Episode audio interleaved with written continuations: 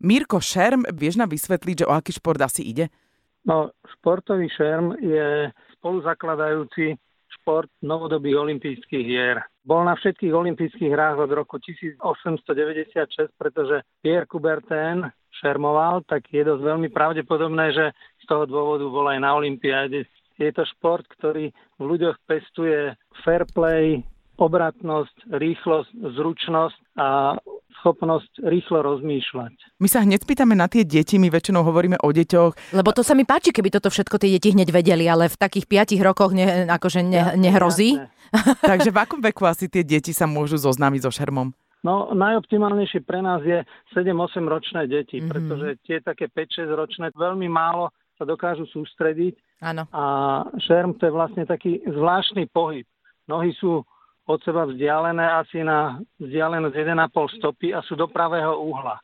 Mm-hmm. A celý ten pohyb prebieha vlastne tak, že jedna noha je vytočená doľava a druhá je ako keby predná. A takýmto spôsobom sa chodí dopredu, dozadu a prípadne sa robia výpady. A to vyzerá byť náročné aj e, na stehna? To je veľmi náročné. Pri šerme zistíte, že máte také svaly, o ktorých ste ani len netušili. Ako vyzerá taký, taký tréning týchto detí?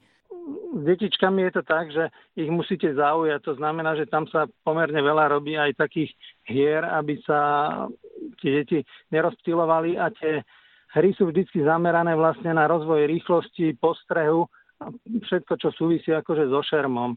No a popri tom sa robia aj krátke také vstupy, že cvičia, hovorí sa tomu, že nohy mm-hmm. a cvičia ten základný šermiarský pohyb.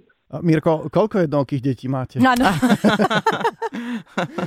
Na to dávame veľký pozor, pretože akože fakt by mohlo dojsť k úrazu, no a nikto z nás nechce mať starosti, takže tie deti nedostanú zbran do ruky, dokým nemajú masku na hlave alebo tak, takže mm-hmm. boli aj smrteľné úrazy na, na vysokej úrovni, takže ako Aha. len toto už skončilo samozrejme v 80 rokoch, je teraz ten šerm je vyslovene bezpečný, lebo celý ten odev, ktorý majú tie deti na sebe, je popredkávaný kevlarom uh-huh. a zbrán, keď sa dajme tomu zlomy, tak sa zlomí na tupo a nemôže prepichnúť proste ten kevlar. Inak ja som to videla uh, v telke a oni svietili, keď do niekoho, je to možné, že som to tak videla? No, alebo, to za, alebo to no. zazvonilo? Bo, bol no. taký zvuk pri tom?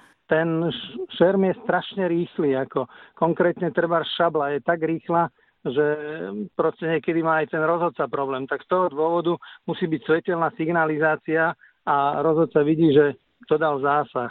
A aby to bolo atraktívne pre divákov, tak neťahajú za sebou kábel, ale majú to bezdrôtové. Mm, a majú da... svetla na maske. No odpadnem. A teraz, keď hovoríme o tom, voláme to meč?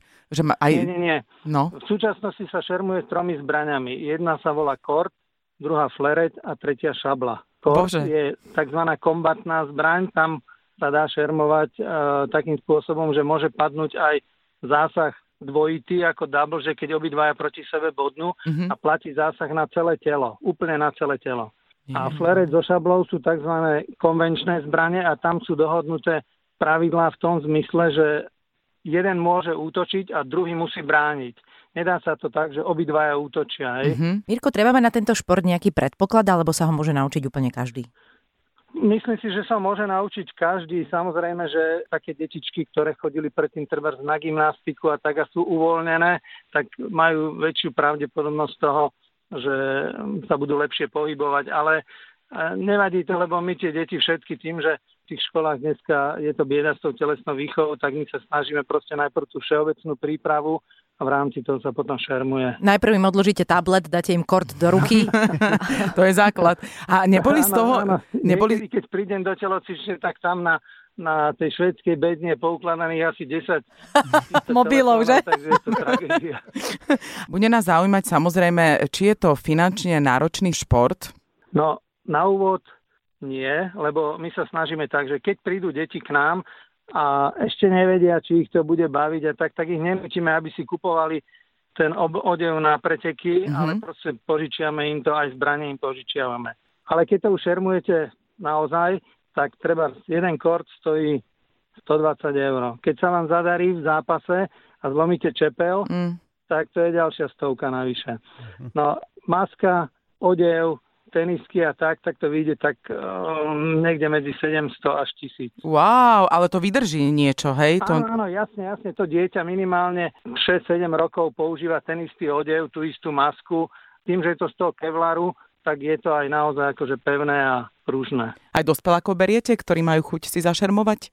Máme aj také, že si chodia proste ľudia 25-30 roční, ktorí v živote nešermovali, prídu a chcú sa to naučiť a, a keď ich to baví, tak ich normálne aj prihlásime na preteky v rámci Slovenska alebo v rámci Bratislavy a môžu si to vyskúšať na ostro potom.